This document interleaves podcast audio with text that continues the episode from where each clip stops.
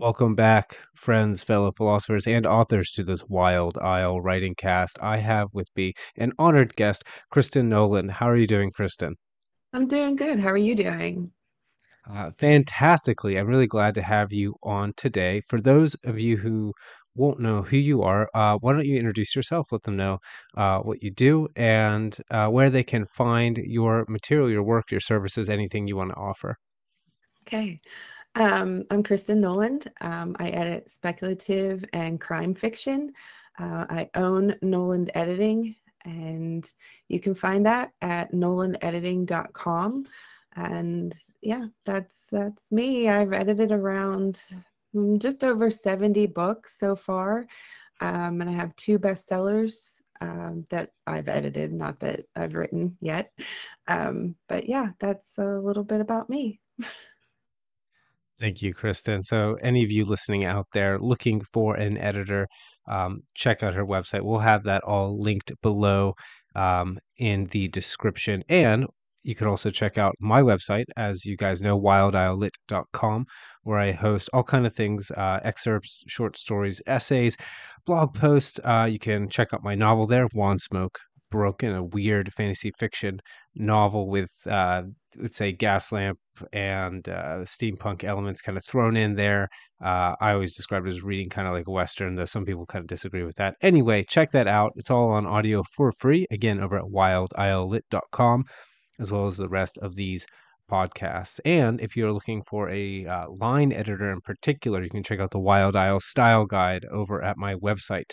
Uh, I can help you refine your manuscript in style so that you are not merely writing down and slapping down content, that you are uh, composing something that is a joy to read, um, you know, embedding music in your manuscript.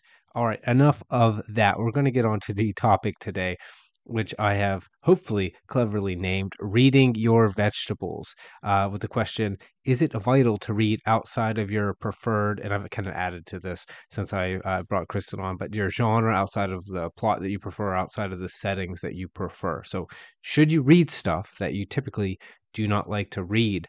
Um, particularly we're focusing on the question of authors uh, or also editors but even if we want to get into dedicated readers who don't write and don't edit uh, they just they are the consumer if you will we can talk about uh, this question in regards to them as well. So kristin just out of hand when i ask that question is it vital to read outside your preferred genre plot and setting? What do you think? Oh, absolutely. Um, reading in all different kinds of genres gives you the exposure to um, to different plot um, things and setting as well. Um, especially like if you have an urban fantasy versus a high fantasy, you're going to see how the author takes care of the setting. Um, most of the time in an urban fantasy, it's not going to be um, described as much as it would be in a high fantasy.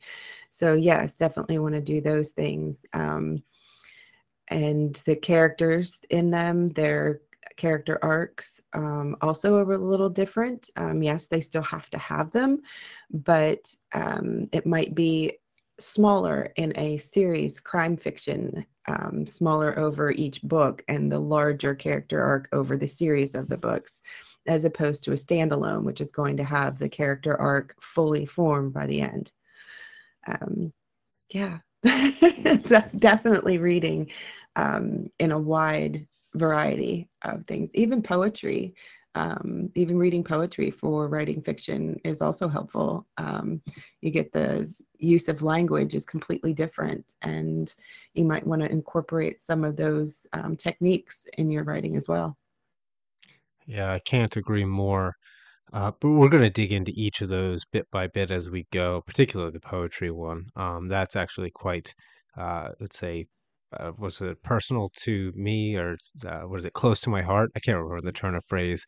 Um, but we will get into those. Before we dive too deeply in, uh, there's going to be a bit of conundrum about definitions, which is entirely my fault um, because I have this Confucian obsession with getting words down to their uh, most functional, say, usages. Um, and so before we dive into exactly why you should uh, read outside and what might happen if you don't, because I think that's worthwhile discussing the opposite end of that as well. I want to pitch some things to you. Um, now, this is going to be, you don't have to go too deeply into any of these because I've had an individual podcast where I've talked about each of these and then I've developed them over the course of months now. So it's too much to throw all at once uh, to someone fresh. But I wanted to talk about the idea of genre, the idea of plot, and the idea of setting um, in a way that I think will clarify things for between the two of us and the listeners. So, without further ado, I'll go through those. Uh, we'll start one at a time, and then you can tell me what you think. So, here on the Wild Isle podcast, I've been trying to push this idea that uh, genre is kind of a, a blurry concept that uh, not as useful as it could be because we have to continuously add subgenres and subgenres. And the reason why is that we typically are very undisciplined with our use of the word genre, and it's been highly contaminated due to the market using the word and trying to find market categories. So, what I've tried to do um, through reading outside of, let's say, the genre of fiction into nonfiction, because the word genre has been used to apply to those as well, right? Fiction, nonfiction, poetry. Um, read a lot of philosophy, and I have an idea that when we're talking about genre, it has to have an essence, right? What that means is something it ties down to specifically. And I've thought a lot about what the other elements of literature are, particularly in regards to plot and setting. And if I strip out elements of plot and I strip out elements of setting and I say, what is left for genre if it is to be meaningful? I've kind of come down to the fact that actually genre refers to something like Aristotle's telos, right? It's you could translate that as function. I like to translate it as purpose because as soon as you are not purpose, sorry, other way around. You could translate it as purpose. I like to think of it as function. The reason why is because if I say the word purpose, people suddenly say, well, different people have different purposes, and that's true. But if I say the word function, a thing does a thing or it doesn't do that thing, right? Regardless of a person being there, like an acorn grows into an oak tree, regardless of whether or not the person has that purpose for the tree. And without having to reinvent the wheel, uh, what I discovered is actually there are um, genre categories that work this way.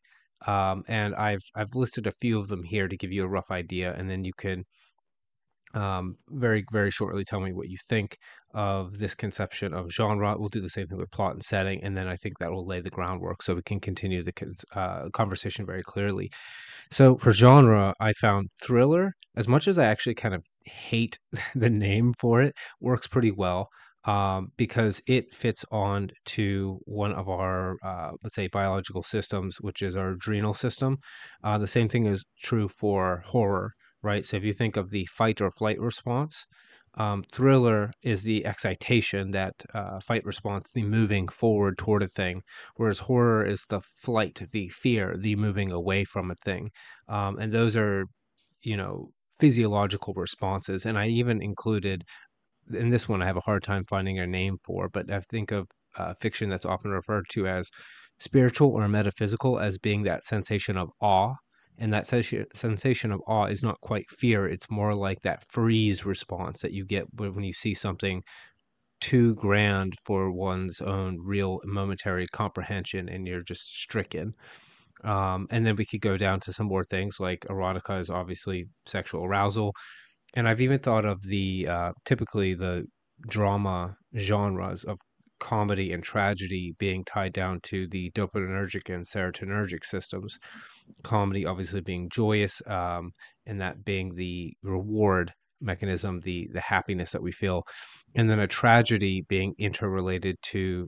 You could you could say sorrow, but I've looked at it uh, a little bit more deeply, and I think it's related to catharsis in the classic Greek Greek sense again, as described by Aristotle, in which he describes catharsis as being the the the relief that one feels in a sense that the world is just. When you see a tragedy unfold the tragic hero who falls actually deserves his or her fall because of their flaw that they don't overcome which tell it's sort of like when you you provide borders for a child. Uh, for any of you people listening who have kids you'll be very familiar with this when you provide order the kid calms down and is actually happier and more well behaved because they can predict the world around them which means they know how to act so they don't feel lost which is stable well now serotonin is a tricky um, neurotransmitter and we don't maybe it's not even re- involved in this but for the sake of having a word to use i'll use it. That would stabilize uh, one's serotonergic system so they don't feel terrible and in despair because they're lost and that's what i when i'm thinking of genre and i'm thinking of reading outside one's genre i'm thinking of someone exploring those different aspects of their own emotional states through fiction or otherwise um, in that way. So I just talked for forever. Um, so tell me if you think any of that holds water to you, if that relates to um, how you think about genre at all, and whether or not that relates to people branching off from what they're what they're used to in terms of uh, in terms of genre as I've described it there. Well, I think you went very deep into your research and your theories. Um, yeah, I don't really think about the, that deeply, I guess. And I'm a critical reader, um, which means I look for the themes and the messages and those kind of things and how the author gets from, excuse me, how an author in a certain genre um, gets their messages across and what their characters' flaws are telling us about things in the setting, how it affects the characters and reflects societal issues in that. Um, so I haven't really gone as deep um, into my assessment of things like that.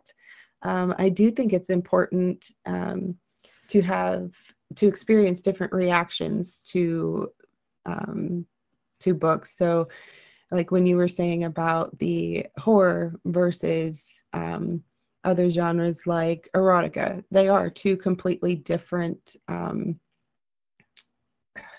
emotional responses, which is very important to have. That um, emotional responses is important through all types of fiction and nonfiction. um, that's something that authors do uh, miss a lot. So, yeah, so reading in the different genres and experiencing the different um, emotional responses and even physical responses, um, the whole uh, thriller thing being on the edge of your seat type feeling. Um, versus the romance where you're just relaxed and um, enjoying uh, a romantic relationship between two people um, or three, whatever. Um, that those emotional responses there are what we're looking for. So um, even like we had mentioned, poetry. Poetry is intensely emotional um, and can invoke anything from fear to love to even doubt, um, doubting yourself and those kind of things. Um, yeah, so I think in that aspect, it's very important um, to read all different genres so you get those emotional responses and you see how the author does so. It's a lot about how the author does so when you're writing. Um, so you can get a sense of what techniques they're using in order to get you to feel those things. So I find that is important in the um, reading diverse books or diversely genre books. Yeah, I think we could dig and kind of root around there before even moving on. Um, so you you know you brought up the difference in how you're going to make the reader feel, and there are techniques you mentioned that are involved in that, which means in order to reliably, now when I say reliably, I mean like about as reliable as medicine, which means it works most of the time, but there are um, obviously going to be cases in which a particular literary technique just for some people is just not going to work, even though it works most of the time. So realize uh, listeners out there realize that I'm not speaking in absolutes here, but there are techniques that you can reliably use to excite. There are there are ones that you can reliably reliably use to titillate to give someone you know a sense of calm if you're writing essentially a, a romantic comedy. And I know that's usually used to apply to film, but there's no reason why we couldn't apply that to literature as well. A romance story that is made to make someone feel happy is kind of by definition, right, a romantic comedy. Um, so I'm curious from your uh, experience as an editor, where you've seen both people um, succeed at, let's say, the using, let's say, uh, I'll rephrase that. Can you tell when someone is widely read versus when they're not widely read in terms of their ability to apply elements outside of the genre that they happen to be to be writing in, right? Um, and let me know if that question isn't very clear. Um, no, I can understand what you're saying. Um, I don't know that you can tell that they haven't read widely, but you can tell when they're trying to mimic a certain style or a certain type of book.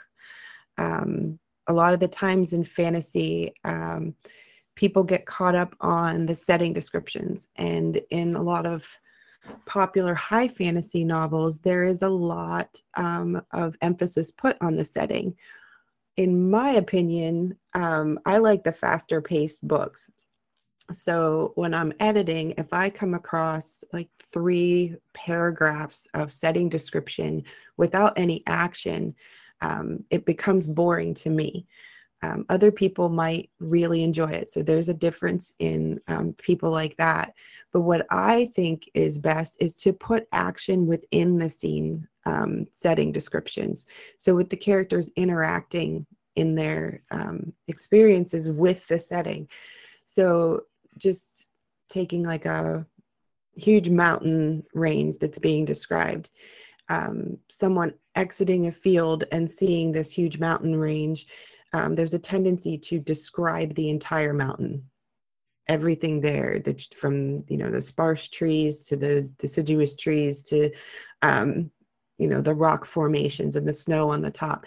There's a tendency to describe all of that without having the character move. So they're just standing there static and looking at all of this and describing it instead of um, maybe traversing the plain that's covered in snow first and describing the crunch of it and the depth of it with you know they're picking up their foot and um, really trying to get to the next step and they're um, and then they make it to the tree line and then describe some of the trees that are there and then go through the forest and up you know just describe it as they're moving um, as they're interacting with it. Maybe they stop and build a fire and you can describe certain things that are that are there. Um, so instead of just a blanket here's everything right in front of you um, kind of like a movie would pan across you, you need to have the character move within that. Um, so in that regard i think a lot of people m- may stick to one genre um, of reading those kind of things and that's what they want to emulate and that's great.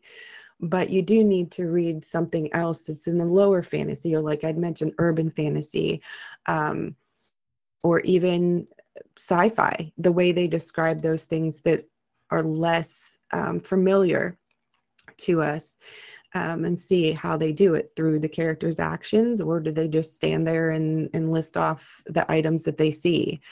Um, so, like in urban fantasy, you might have a character walking down a street in a warehouse area. Do I need to describe the buildings now? I've told you it's a warehouse area. We basically already know what those kind of things look like. So, in that regard, you're going to describe what's different. So, you're walking in a warehouse um, area and you see this um, uh, magic shop that's in like this nestled in this little place um, in between two big buildings. You're going to want to describe that magic shop. Even if it's not um, the place the destination of your character you're going to want to describe that a little bit more because it's out of place. Um, so those kind of things if you mention something about somebody being in a garage well people know what a garage looks like. Um, maybe mention it's a two story or a two car garage and then it'll expand their vision of a garage um, and describe maybe certain things that are piled in a corner, like maybe a kid's bike is in the corner that's been disused for so long because something happened to that child. Maybe they were kidnapped or something. Um, but what's important is the fact that it's been there and it's got cobwebs on it and it's a sad reminder. So that's what you're going to concentrate on describing. Does that answer your question? Uh, Yeah, absolutely. Um, and I so the elements in particular that you pointed out are in relation to um, character, right? A lot of them. So, like, if the child's missing, that might be re or or plot for that matter. So, plot or Mhm. character. Um, you know, like the bike being there is going to be mentioned if it's relevant to the plot, or if it's relevant to a character that's relevant to the plot, that it's going to affect how the other characters interact, right? Um, absolutely. and that, yeah, and with uh, urban, uh, what we typically call urban fantasy, um, yeah, absolutely, because it's contemporary, uh, it allows the reader to, let's say, make assumptions that you don't as easily get away with if you're doing something like high fantasy, where the uh, rules of that particular speculative universe could be different, and so you, you can't take as much for granted. Uh, another solution that I thought up too, uh, in in regards to fantasy, and then I think we we can go ahead and jump genres to see if we could, you know, think of some more examples, is if you read nonfiction or if you read poetry, because we mentioned reading outside even the genres of fiction, uh, for inspiration, for techniques. When I think of nonfiction, I think of something like a memoir. And what I've noticed about memoirs or nonfiction accounts uh, that I've read, particularly ones that are good, is that the author isn't merely describing what is happening. Often he or she is describing how he or she felt in that moment, right?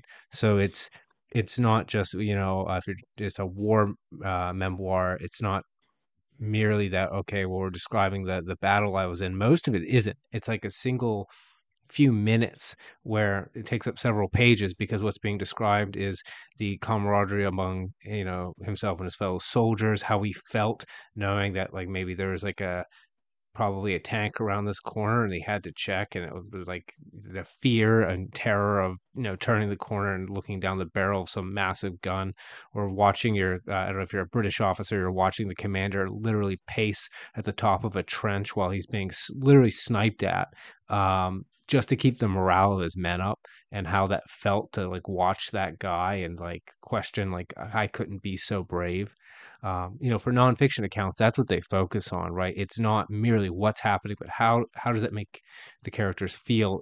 Interiority is a word that, uh, as pretentious as it is, that I learned in in grad school to use for that. Poetry, though, also is incredibly useful because what we do when we write poetry is we express ourselves figuratively. That's really not universally, but a lot of what makes poetry what it is is the use of figurative language and then sound as well. But let's focus on figurative language to not have the conversation go too far in a field. And let's say if you're uh, you read a lot of high fantasy, a lot of it is raw discursion. What do I mean by that? I mean it's literal description about stuff that's happening, and that is actually rather inefficient. It's actually extremely inefficient. Um, if you're familiar with the phrase "a picture is worth a thousand words," then you're the idea that imagery conveys a lot of information very fast, and through figures of speech, you can evoke imagery in literature, which isn't um, restrained to just visual images but imagery in literature is also the the you know the sounds the smells the feels right? The tastes of things.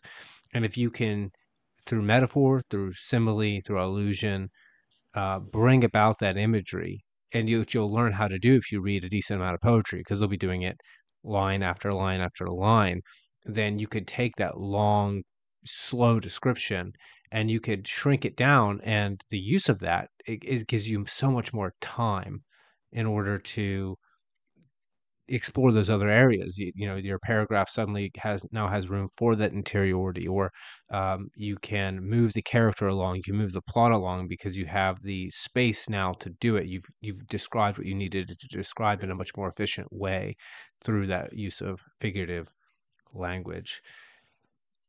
All right, so that would be like, let's say, if we had uh, an author of fantasy incorporating other elements.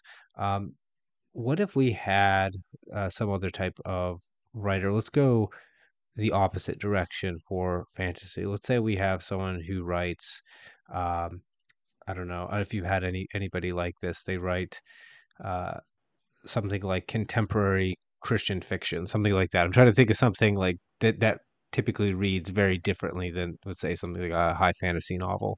Uh, what examples of, let's say, cross genre uh, reading or cross, you know, just stories in general outside of what that person normally reads might be applied to someone who's writing uh, like a contemporary drama, uh, something like I described there. It doesn't have to be the um, the what's it called contemporary uh, Christian fiction novel. Can be something like that. What what other places might they be able to read to get inspiration and learn other techniques? You think? Well, definitely um, read some nonfiction for sure. Um, the memoirs, they memoirs do evoke a lot of emotions, whereas um, your nonfiction is going to be more um, factual and like a step by step type process, which makes things more concise. And so you get that um, concise, here's the fact type type writing in those. Um, and then we discuss poetry, which also helps you be concise because every word in poetry is important. It's the word choice and how can how you can say a lot with just five words. Um, so, like you said, that gives you room in other genres if you can get that, you know, um, emotion evoked in five words, then you can move the plot forward. Or if you can get a setting description done in five to 10 words, then you've got that um, ability to give your facts or move your story forward. Um, you've got room for that. Um, but nonfiction, there's a little bit of a problem with nonfiction and writing fiction, I think. Um, and that comes with point of view because nonfiction is written either in first or second person, where you're talking specifically to the reader and putting them in the situation. Um, and then in first person, where it's all being described from the person who's writing its perspective. Um, so there is a little issue with that um, because in fiction, you can write in all different kinds, but we call it breaking the fourth wall, talking to the reader. If it's in third person or omniscient, um, breaking that fourth wall isn't advised. And we read a lot of that in the nonfiction um, books. And so we get used to reading that. So at times it can be somewhat of a hindrance because you have to pay attention to how it's written and why it's written that way um, nonfiction is written in first or second person because they're trying to get that message to the reader directly. It's a conversation between um, the author and the reader, direct conversation, as opposed to third person, where most of the fiction is written. Um, it is getting more and more first person. Um, with younger readers, I think they like that first person more, which is kind of talking to the reader, but you're not like in second person and actually bringing them into the scene. Um, but I do think it does help with, excuse me, um, seeing how the authors get their point across. Like I said, nonfiction is going to be pretty much straight to the point, um, which can help in fiction because there are times where you do want to be straight to the point. You want to get to that point as fast as possible. Something Yeah, else the, no, I think that was pretty thorough. Yeah, that is good to point out the possible hindrances. I've seen this with uh, a lot of, uh, I hate to say it this way, but somewhat uh, artistically minded uh, male authors who read lots and lots and lots and lots of nonfiction. Uh, I might even be one of these potential what's the word demographics right uh, I read a lot of philosophy i read um, a lot of nonfiction as much as i do fiction and there is a danger in taking on the the narrative voice that is present Mhm. in nonfiction. And if you already have a propensity to do that like so say if you write fantasy and then you read a bunch of nonfiction the uh, voice of nonfiction is actually going to exacerbate the problems that are already there when uh, if you read a lot of let's say classic fantasy. Now uh, it can be helpful even within uh, let's say a genre. Let's say you stick with fantasy for just a second if you read both older classic books and then more modern books because as you pointed out the change in perspective will change the narrative voice. And i think that that can help to overcome some of the the hindrances right? Or going from let's say more technical books which are going to be much more direct dry second person accounts to adding memoirs as well within the realms of nonfiction because those are going to be much more personal and then reading across perspectives like don't just read stories that are all written in uh, let's say first person or second uh, person in the case of nonfiction quite a lot of the time. Also read things in third person. Uh, don't just read in third limited or third uh, omniscient right? Like try to vary it so you can see the difference between how the different narrators and those narrators positions in regard to you and the story. Um, affect the way that the story is told. So we stuck a lot on uh, genre. Uh, what about we could talk about plot, we could talk about setting. We kind of have already. Um, I'll jump into this idea of setting because I think it'll be a little bit more interesting. So I've had a couple conversations with uh, a number of speculative fiction writers, and have actually come to think of settings as being a, a lot of what we think of we think of genre is attributable to setting, but there is a bifurcation there in setting. And I think the word speculative can be paired with the word prescriptive. I think that speculative is fundamentally descriptive, right? So when we write uh, a speculative story, the, the most archetypal example of this is perhaps science fiction, but we are speculating about what if this thing was different. Uh, and I think this will make sense just going through the small list I have here. So, setting speculative uh, fiction, you could have historical fiction, right? And a lot of now, this doesn't have to be the case. You can put like a, a random mystery story in a historical setting, and then um, it's a mystery story. Is it necessarily? It could be prescriptive, it could be descriptive, um, but for the sake of what's usually the case, a lot of historical fiction is like, okay, well, what if this happened in this point in history, right? So it's it's almost like alternative history. In fact, it Yep. quite literally is alternative history, right? So you're speculating on an alternative history. Um, the same thing is true, I think, for all literary fiction that are set in contemporary settings.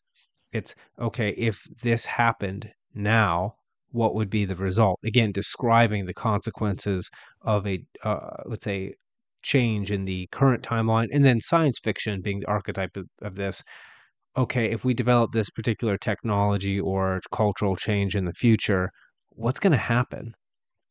Right. And I would pair that with prescriptive. Now, the archetype of prescriptive, I think, is fantasy, because if you look at a lot of uh, fantastical works, um, a lot of it is set backward in time. And I think the reason why that is, is because it's harkening to something like uh, mythology and legend, which are oftentimes essentially moral lessons. They're like fables sh- expanded outward so that the, the moral is this massive, well, moral lesson.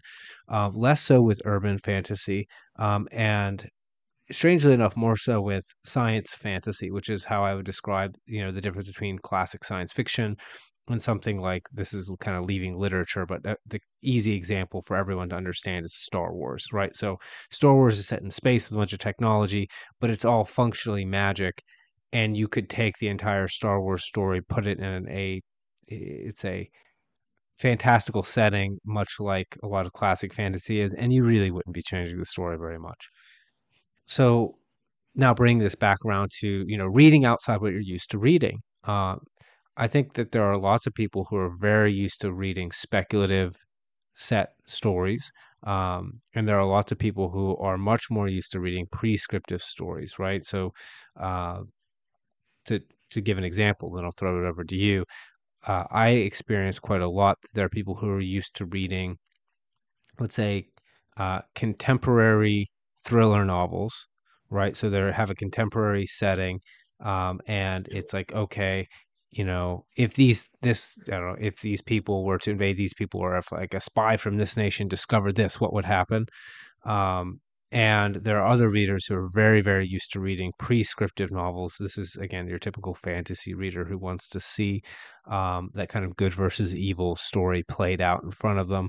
Um, so, why might it be useful for someone who's used to, say, I don't know, reading a contemporary thriller or contemporary myst- like murder mystery novel um, to read maybe something prescriptive like uh, those kind of good and evil uh, stories, or vice versa?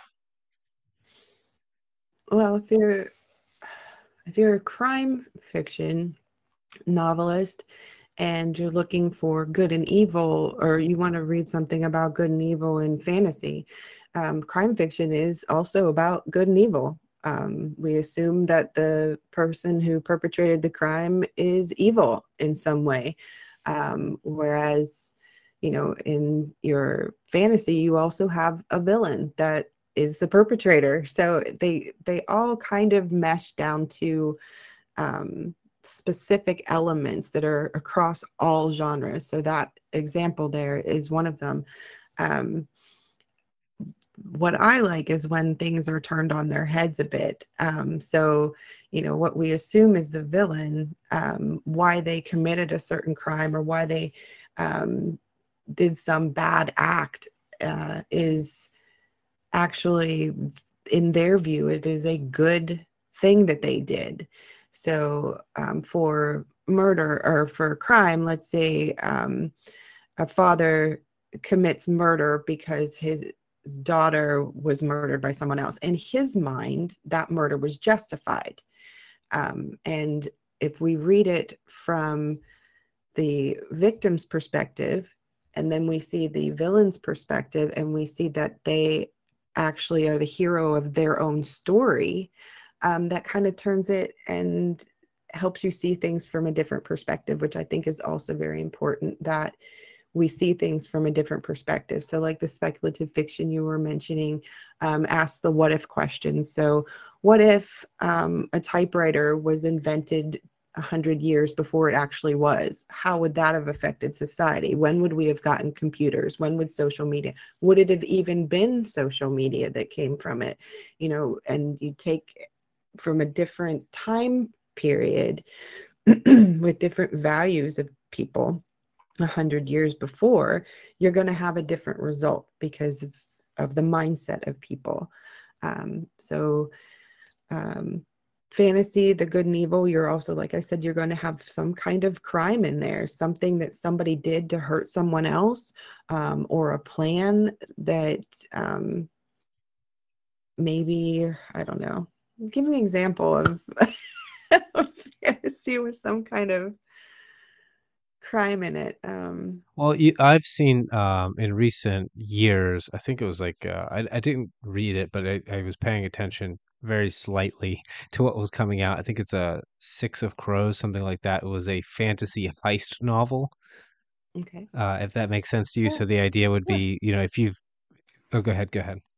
No, I'm saying, yeah, the if you were talking about um, stealing something, like you said, a heist, the reason for the person stealing something could be a good reason. Um, what did they do? Let, let's say they stole um, food from a restaurant because their entire family is hungry and they've they haven't eaten for two days so in that aspect that's a good thing that they stole and provided for their family whereas the restaurateur is going to see it as an evil thing because they lost money um, or it you know they they're going to lose a customer because that food was stolen and now they have to prepare everything so it, it all kind of builds on one another um, those things so, well, honestly, I can't remember the question from the beginning.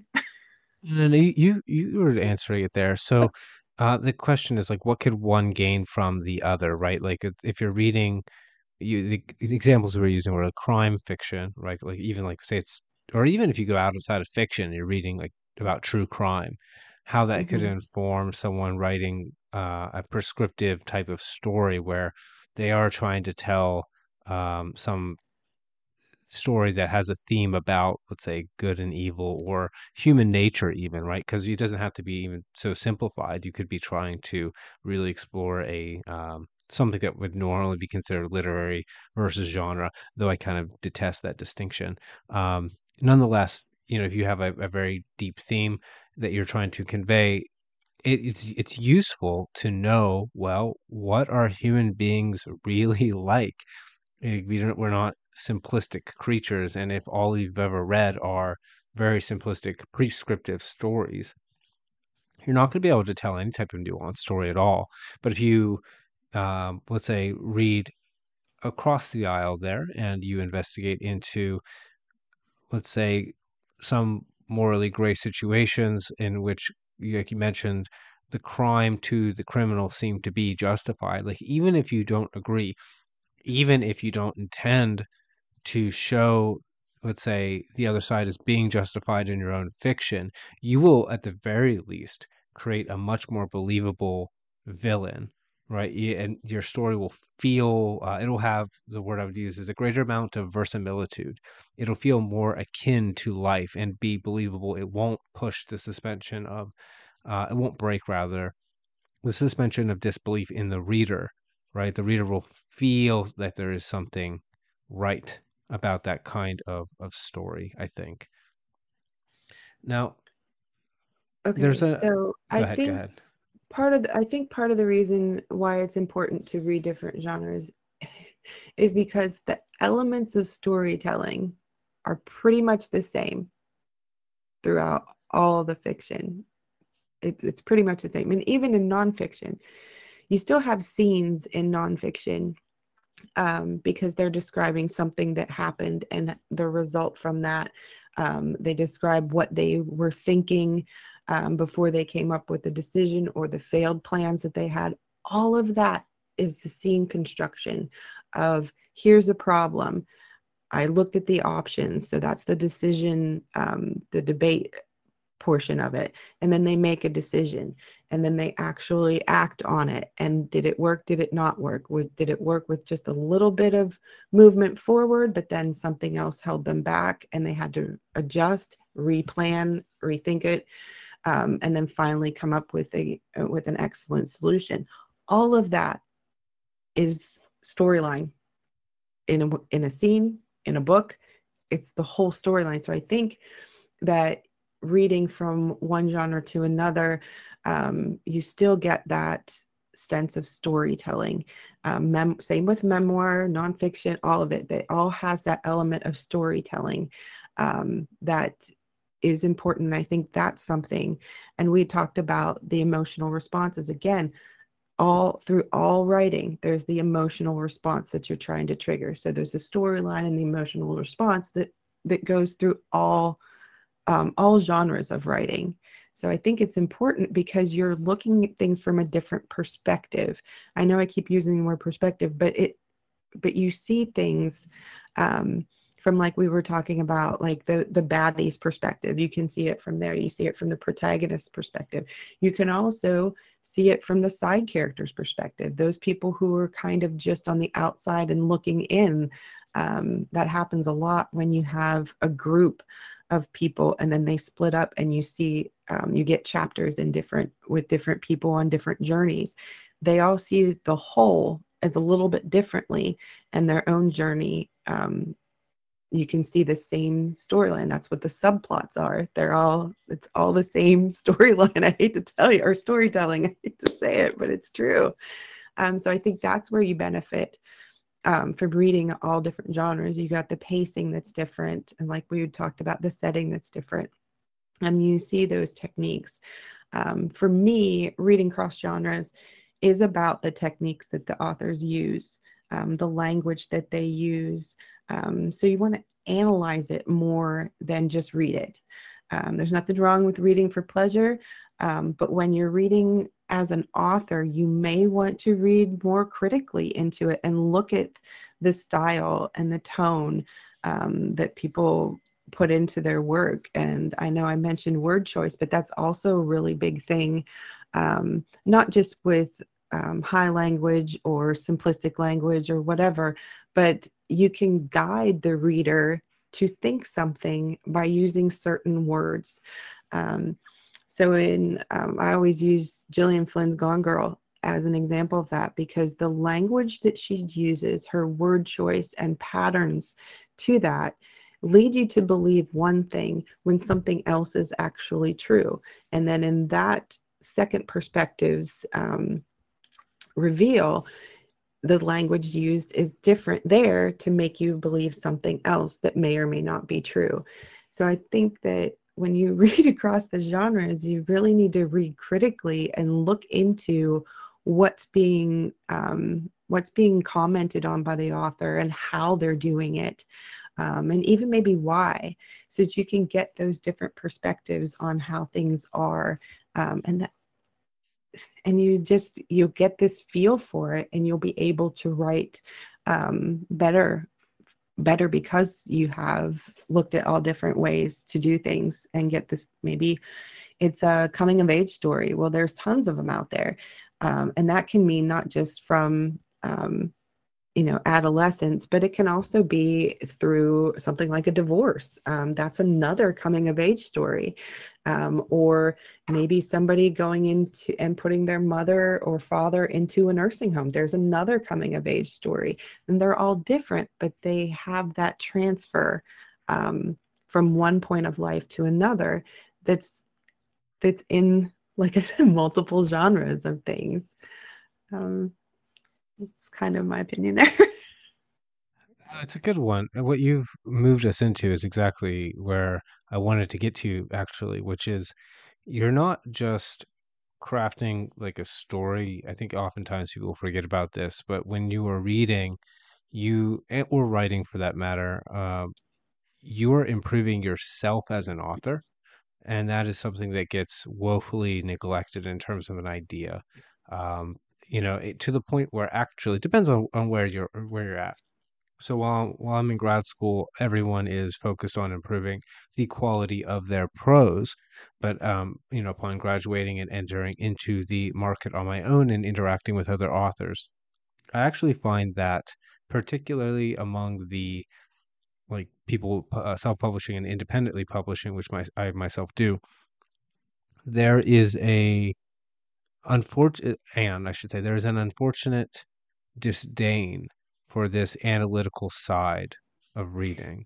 Um, there is this attitude like, oh, those are the snooty academics who focus on the composition of a piece or the technical aspects of story writing. Um, and they, they abandon it. And the problem with that is they don't understand why they like the things that they like. They don't understand why the novels that they that work for them work. And I think that also inhibits their ability to enjoy things outside of what is immediately pleasurable. What do I mean? Well, if I'm aware of what makes a story work, I can now see it in something that does is not immediately pleasurable, right? So um, if I understand great characterization, if I understand depth of theme, and how that's communicated. Uh, if I understand plot to a sophisticated degree, then I don't know if I pick up a Dostoevsky novel and it's going to be slow, so the pacing is going to be like not as great as I would be, you know, wanting it to be. But if I can appreciate the characterization, if I can appreciate the, um, let's say, layered complexities to the plot that are going on in this massive genre, uh, if I could appreciate the themes that are being very subtly communicated, because I can identify them as they're being presented to me, it actually allows me to enjoy reading that book more and you know to get far enough into it where I become invested. And what that will then teach me is how to better do what, let's say in this case, a literary Russian classic does that will be uh, unavailable to me if I am not able to read analytically, right? So reading outside your your typical preferred uh, genre, even even uh, if we expand that onto like poetry, like maybe you don't like enjoy reading poetry, but maybe you should try, right? If you're out there, listeners, uh, because it, you'll find that even though you don't like it, once you recognize, let's say, how rhyme scheme work or the other elements of sound that often get quite neglected, uh, like uh, consonance and assonance, uh, which are essentially forms of alliteration, and once you understand how to, let's say, use simile and metaphor, like a lot of people won't understand that a simile is often more specific than a metaphor metaphor is. And so depending on what you're describing using your figurative language, it's not merely, you know, arbitrary preference. It's like sometimes a simile is better. If I'm describing a character's fingers, it makes more sense to say they his fingers look like sausages. But if I'm describing a whole person and their attitude, I might say, well, he's a pig. And when I say he's a pig, that means a whole bunch of things, right? Because a metaphor is typically much more broad, where a simile is more specific. And then you, then all of a sudden you know how to use these elements that were otherwise um, removed from you. And I think that's really, really an important reason. You need to read and read outside because you'll improve your analytical skills, which will allow you to read more, which will improve your skills specifically as an author another example, and One you can tell I me. wanted to say Oh, go before in, we move on, before we move on, I wanted to say something about the poetry thing. You'd mentioned um, the rhyming scheme, but another thing that poetry teaches you is rhythm. There's a rhythm to sentences and sentence structure that is important, um, especially when you're writing or well, editing actually.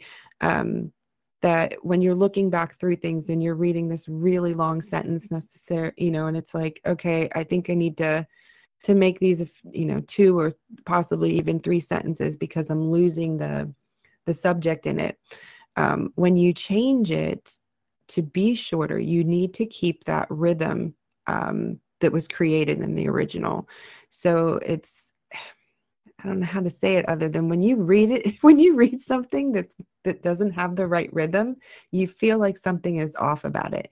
You may not be able to pinpoint why exactly, um, but you can feel that, okay, that was a really, really short sentence. I don't know why, you know, it was only three words or or oh, that three words fits perfectly there.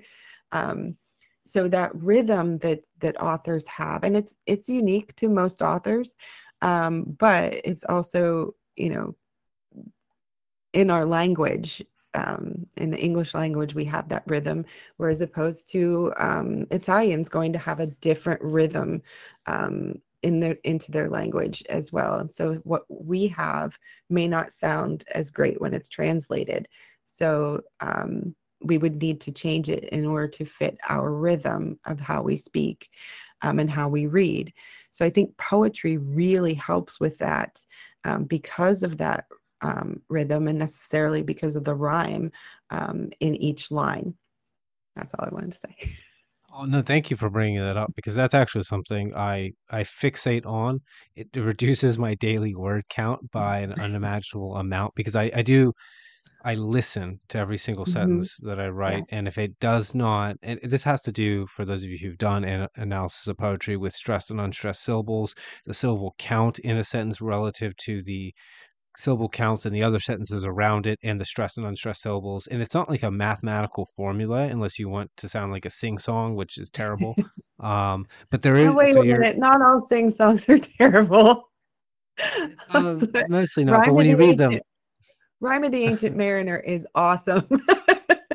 well, there will be some that work, but for the most part, you you've you've heard when the the author and I've done I've been guilty of this myself, uh, and even sometimes like uh, what was it I had I was encouraged to read uh, a couple of the Wizard of Earthsea novels, and in the first one with Ursula K. Le Guin, there are a few sentences that go back and forth where she plays on the rhyme, but it feels a bit like a nursery rhyme and it doesn't come yeah. off very great.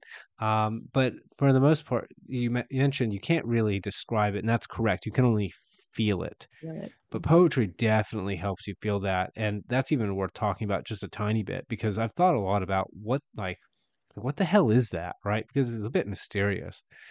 But I think that there is something, uh, the only way I could describe it is music, right? So, um, this is getting a little bit afield, but I think it's worthwhile. So, I think it was Richard Wagner who had this idea that music was the most pure art form because it doesn't make direct reference to anything else. So you can have a sound that doesn't sound anything like what it makes you feel like.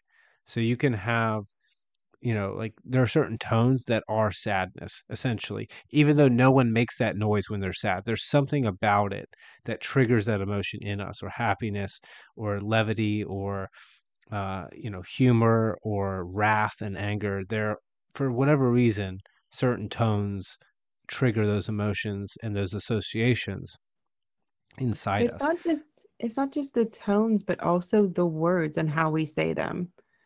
So, like S words are more calming for the most part because they kind of slip out of our mouths. And I mean, we hear that as well. um, but, you know, I just wanted to put that in there. That, that certain words evoke a certain, just by the way we say them, evoke a certain um, emotion or connotation. Yeah, well, the S's especially, they are smooth, right? They uh, are swift. They slip out. They're a little bit like the water and the wind in that way. Uh, W's also, you'll yeah. notice. Uh, I just used it there.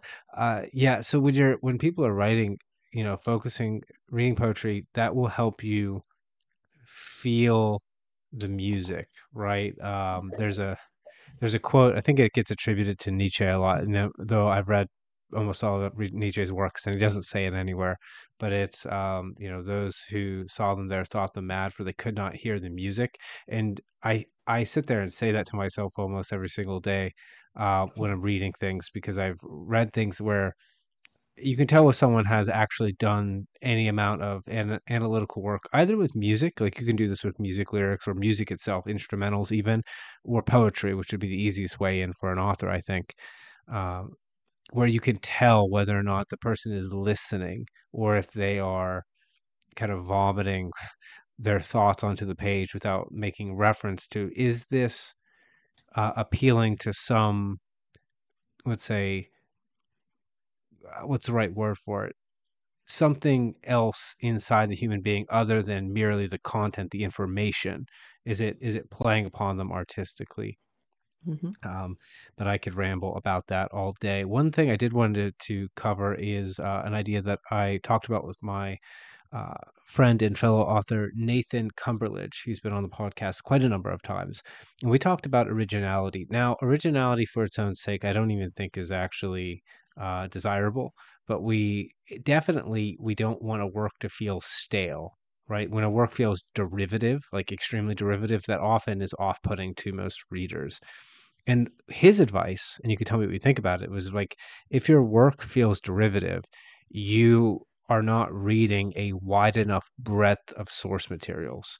Like you need to read more different things because what's happening is you're essentially eh, he described it as um, like literary incest, which I think yeah right. But I think it's it's good right because what ends up happening is you get this un you know dysfunctional thing that's not inspiring right so if i only read one narrow line of genres and settings and uh, plot types then what i end up getting out is something that essentially doesn't inspire the reader it's definitely not going to inspire another author to write something and so it fails to reproduce itself and it's sort of like uh, the uh, you know an inbred offspring that becomes infertile over time um, and so I, you know, what do you think of that idea? That's kind of a crass way to put it. Yeah, I wouldn't, I probably would never say that. um, but yeah, I, I understand what, what they're saying there. Um, like you, this goes back to the beginning of what you were saying with the genres and subgenres and combinations of genres and all that kind of thing. And that is how that happened, as opposed to being just one, um, one track of, um, um, action adventure type style, just one track of that. Um, when somebody read um, romance, they put that into it. And so now we have a little bit of YA romance. And it doesn't have to be, you know, an out and out love affair or anything, but the fact that there's an emotional relationship between two characters that includes love. Now we have an action adventure love story as well. So, yeah, merging to um, or reading multiple genres leads to that um, um, combination of genres that we are seeing a lot of. I mean, and it doesn't just have to be two. Um, there are books that mash up three to four genres now or original genres of what we thought of before. So and I think that does come from um, reading multiple ones.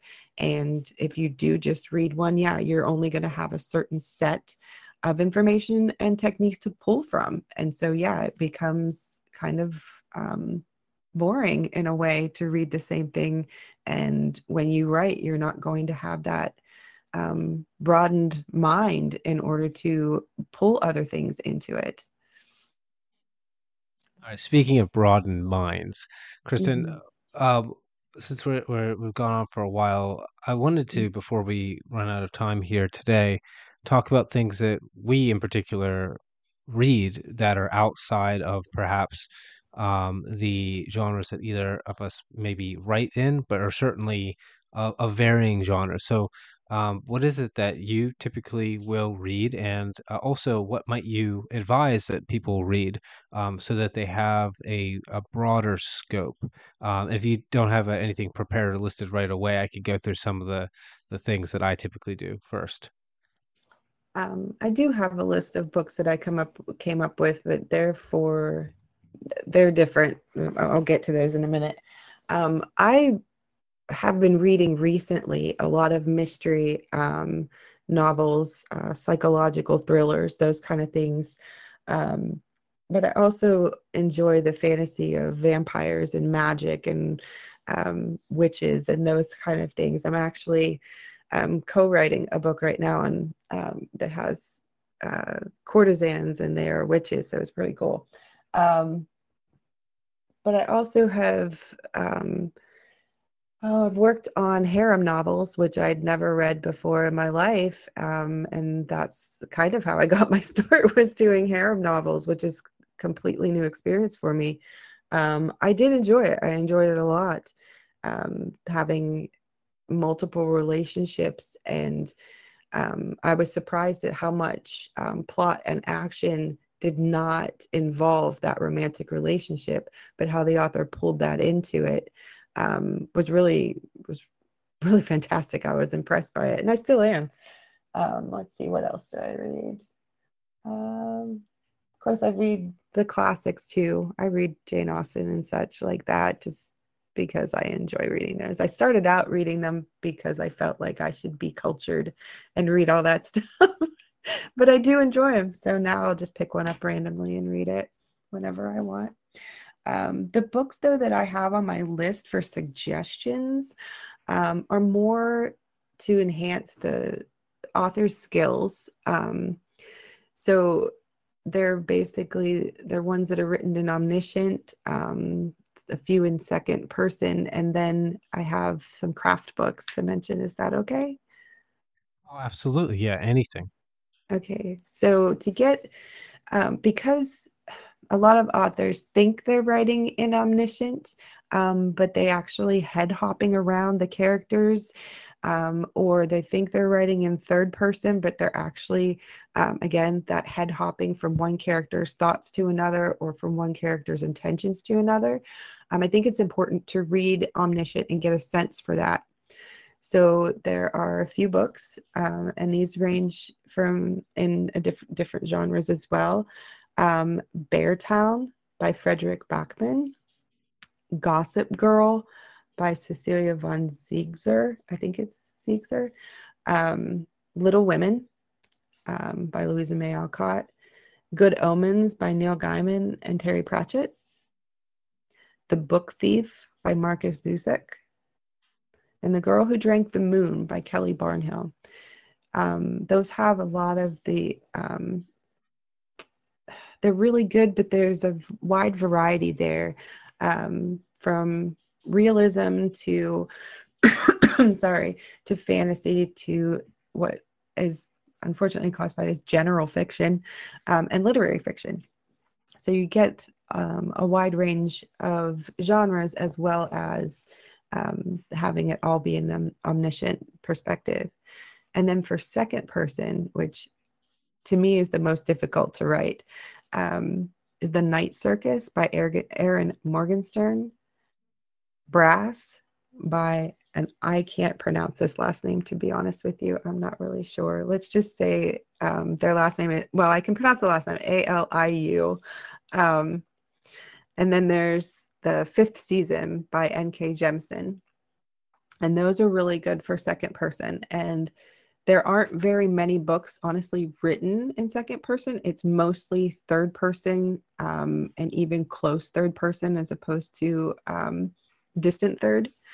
Uh, and then the craft books, and this comes with um, storytelling, storyline, plot, um, and other aspects of writing. It would be um, if you're writing uh, fantasy, the fantasy fiction formula by Deborah Chester Goal Motivation Conflict by Debra Dixon, which is fantastic. Um, the Emotion Thesaurus, A Writer's Guide to Character Expression by Deborah Puglisi and Angela Ackerman. Um, we talked a lot about evoking emotions in um, in our readers, and this is one of them that um, goes in depth on how to do that. And then for plot, um, you'll hear this a lot as a suggestion. And it's because it's not just really good at showing you what plot, pin, plot points to hit, but also when to hit them, why they work. And that's Save the Cat Writes a Novel by Jessica Brody. Now there's a Save the Cat um, movie uh, screenplay one, but this is the this is the um, novel one, and it is really good um, it breaks it down. And I'm not saying that you have to follow these things in order to have a successful novel, but it does give you um, the concept and the idea of this is what works, this is why it works. And if you choose to deviate from it, you should have a reason for it because readers expect these things to be in the book. That's what I got for for suggested reading for those three things. Well, thank you. That was a quite extensive list. I know. Um, Sorry. yeah, yeah. No, no, it's it's it's great because a lot of that um, I'm sure my typical listeners would not be as familiar with. I certainly um, a lot of uh, most of those have not read um, and probably should. So, you know, those of you guys listening, remember you can go back uh, you know rewind as they say from the days of the VHS tape um, and you know give those give those lists a listen again and pick out some things that sound interesting to you particularly the craft books are are, interest are interesting uh probably vital so the i uh, wanted to say about the craft books these um i know people don't want to read them because they think they're going to be boring and they're just being told what to do but these books are actually quite interesting.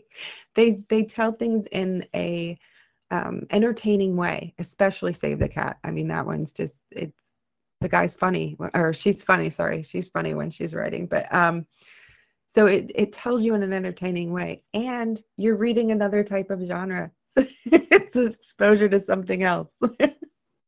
Yeah it's it's important. What i learned when i was in grad school was uh the importance of this is not that you read something like that and then you have to follow it. The mm. importance is when you have it when things are going wrong you have something to use as a measure to fix what's going wrong because this is the this is the important bit right? It's not like read this craft book and follow it. It's right. Read this craft book and when you're in your doing your writing and you notice you're writing yourself into a corner or you keep having plot holes or people keep telling you your characters are flat or what, like whatever your problems happen to be and you will have them. If you have like, oh, hey, by the way, if you're writing flat characters, you're probably doing X, Y, or Z wrong. Check if you're doing X, Y, or Z wrong, and that at least gives you a place to to start, right? Rather than being in the dark. Um, and my recommendations actually are drier than a craft book. I think uh, this is no one's going to want to hear this, right? but I I think a lot of authors out there need to get a basic book on grammar and read it. Oh, so, man. what? Yeah, yeah, right. So this is what I'm going to say. My part of my little story. I got my undergraduate degree in exercise physiology, not in writing and literature. Uh, now, I started writing my first novel when I was in um, college, right? So I was in, doing my undergraduate degree. And I noticed right away when I was doing that, like, oh, my t- like basic writing skills are not proficient enough for me to do what I'm trying to do. Like I noticed I was struggling to construct sentences properly. Like they like we mentioned before, they need to sound proper. They need to be the proper length and the right rhythm so that they read well. And I my sentences were reading very badly. So I went and bought a couple books on grammar and I spent uh, I remember a particular weekend I spent 6 hours uh, Saturday and Sunday on that weekend reading through these books on grammar. Right, most of it reading about commas, which is quite dry. Good luck. Well, commas, yeah, commas are a huge pain. Um, but I, I, I, I'm saying to all you authors out there, if you have your fundamentals down, you will be much better off. So yes, read the craft books and then get a book on English grammar and syntax. Do it and read it. And you're going to, and it could be like an old textbook because I find older textbooks t- typically are better. Modern textbooks are not shockingly useless. Um, you know, I've uh, I, have been in academia and I've uh, done a little bit of cursory research into the way that those are written, and they are actually like literally a combination of well-intentioned mistakes in in editing per edition and then a racket with the edition. so like you know find older older books on uh, grammar and syntax if you can but there are certain ones that aren't like textbooks that are just out there in your local bookstore grab one um, aside from that I think we do would think a lot of, I'm sorry, I think we do think a lot of nonfiction is like a textbook. Um, but yeah, that's actually not true. um, now, the Chicago Manual of Style, that's like a textbook. so I don't recommend authors need to get that um, book. I do have two um, recommendations for the sentence level and grammar, if I can go with that. please do Okay, so the first one is Editing Fiction at Sentence Level, and that's by Louise Harnby. Um, she uses a ton of examples in hers, um, and it's really good for breaking the rules. And I know you're, you're talking about learning the grammar rules, but she does go over what the rules are and then in what cases they're uh, they are um, looked upon as good in breaking them and why it's done um, by these certain authors. So I think it's really good for that.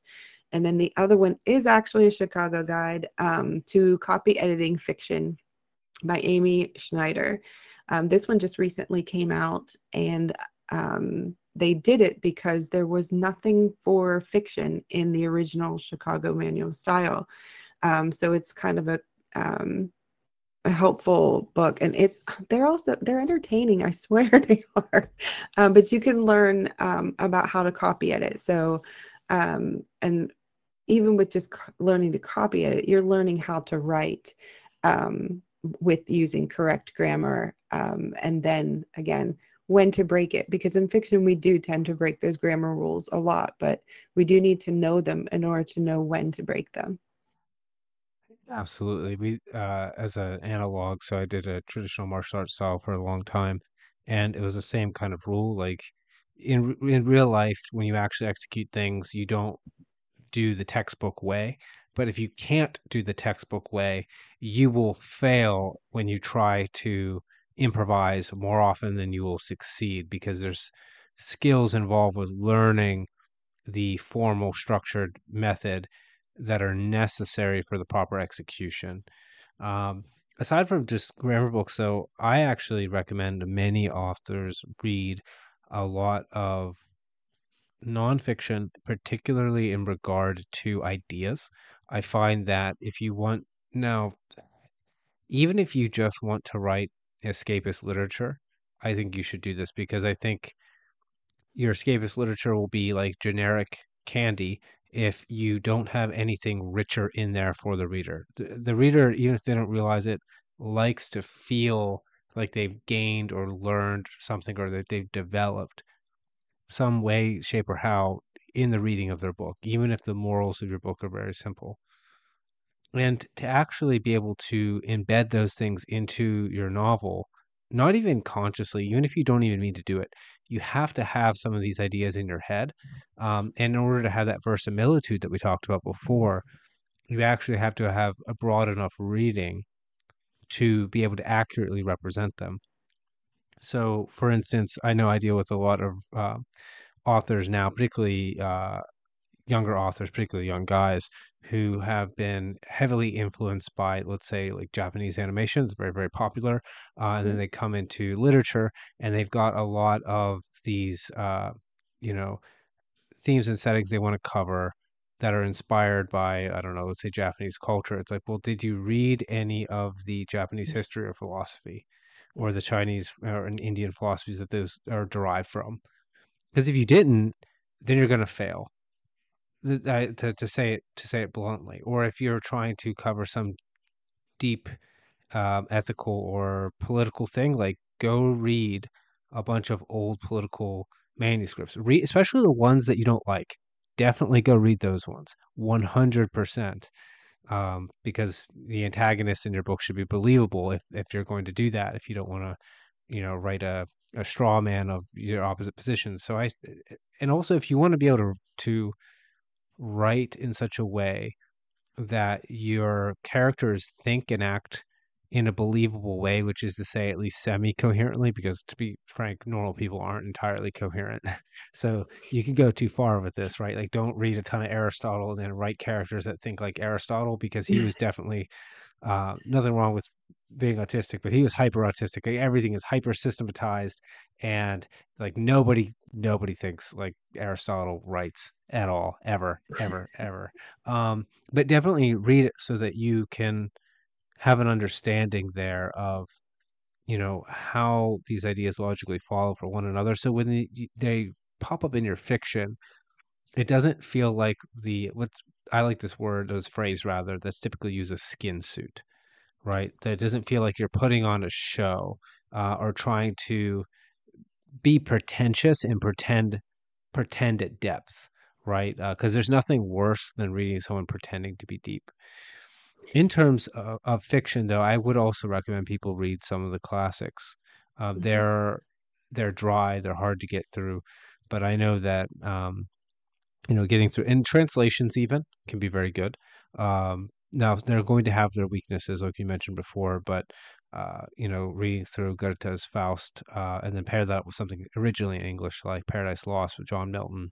Um, that's going to be very, very helpful. Uh, I mentioned Dostoevsky. Uh, I never got all the way through War and Peace by Tolstoy. Um, hopefully, one day I have time to get all the way through it. Now, I've read a bunch by Gogol. You can tell I like the Russians. Uh, Gogol's stuff is really great, by the way. It's like these folk stories, and they have a lot of these it's not magical realism. I don't even like that term, but it feels something like magical realism in a very folky kind of way um, that we don't see quite a lot anymore. Um, you know, I, have read, uh, I haven't gotten all the way through because it's also extremely long, uh, Journey to the West, but at least get through like the part with Sun Wukong um, because it's like the first giant chunk of it. And there is a lot of uh, good story structure, particularly thematic depth in that. Um, reading mythology in general is a great idea for that reason, because there are a lot of ideas that, uh, let's say, harken back through or harken back to the ancient ages, if I say that correctly, um, or even reading uh, different religious books will help you, right? Like go read uh, now that telling someone to go, go read a Bible in the Quran uh, or something like that is probably too much because that would take a very long time. But if you, if you have the time to do it, I would recommend people do that because it is going to inform you about the bedrocks of culture in such a way that your writing will be much, much, much deeper. That would be my writing recommendations classics uh, and lots of uh, philosophy, and then, like I mentioned before, grammar. All right. Well, we have chatted on for quite a while. Thank you, Kristin, yeah. for for joining me so long. Is there anything else in particular to this topic that you wanted to talk about before we uh, bring it to a close? No, I think we did an excellent job covering it. awesome. All right. Well, before we go, I will send you all to the place where I always send you, wildislelit.com. As a quick reminder, I've got all kind of things there on the site. Um, I've got stories and excerpts, essays, blog posts. I write aphorisms each week if you like those, if you're like me, a Nietzsche fan. Um, the podcasts are also there. You can check out my editing service, particularly focusing in on stylistic line editing, the Wild Isle style guide. And if you want to check out my novel, Want Smoke Broken, you can find links there as well as you could, you know, you can listen to the whole thing on audio, uh, either on my website or SoundCloud or Spotify or Apple Podcasts. And I put the whole thing on YouTube. It's everywhere. There is no reason that you should not listen to this book that I, I made available available to you for free. So listen to it. Uh, tell me what you think. Leave a review out there on Amazon because that would help me quite a bit. And Kristin, Yes. again, remind everyone where they can check out your stuff. Uh, you can check me out at nolandediting.com. Um, I do have some author resources there. I've done two courses on developmental editing. Um, if you'd like to take a look at, um, there's one for authors and one for editors. Um, if you want to take a look at that, and you can always book a chat with me on the consultations tab. So I'd look forward to meeting some of you. I think that'd be great. Please do check out uh, Kristin's site and check out her services. It is all quite excellent. All right, guys, thank you for listening in, and we will see you guys next time. Thank you, Marquise.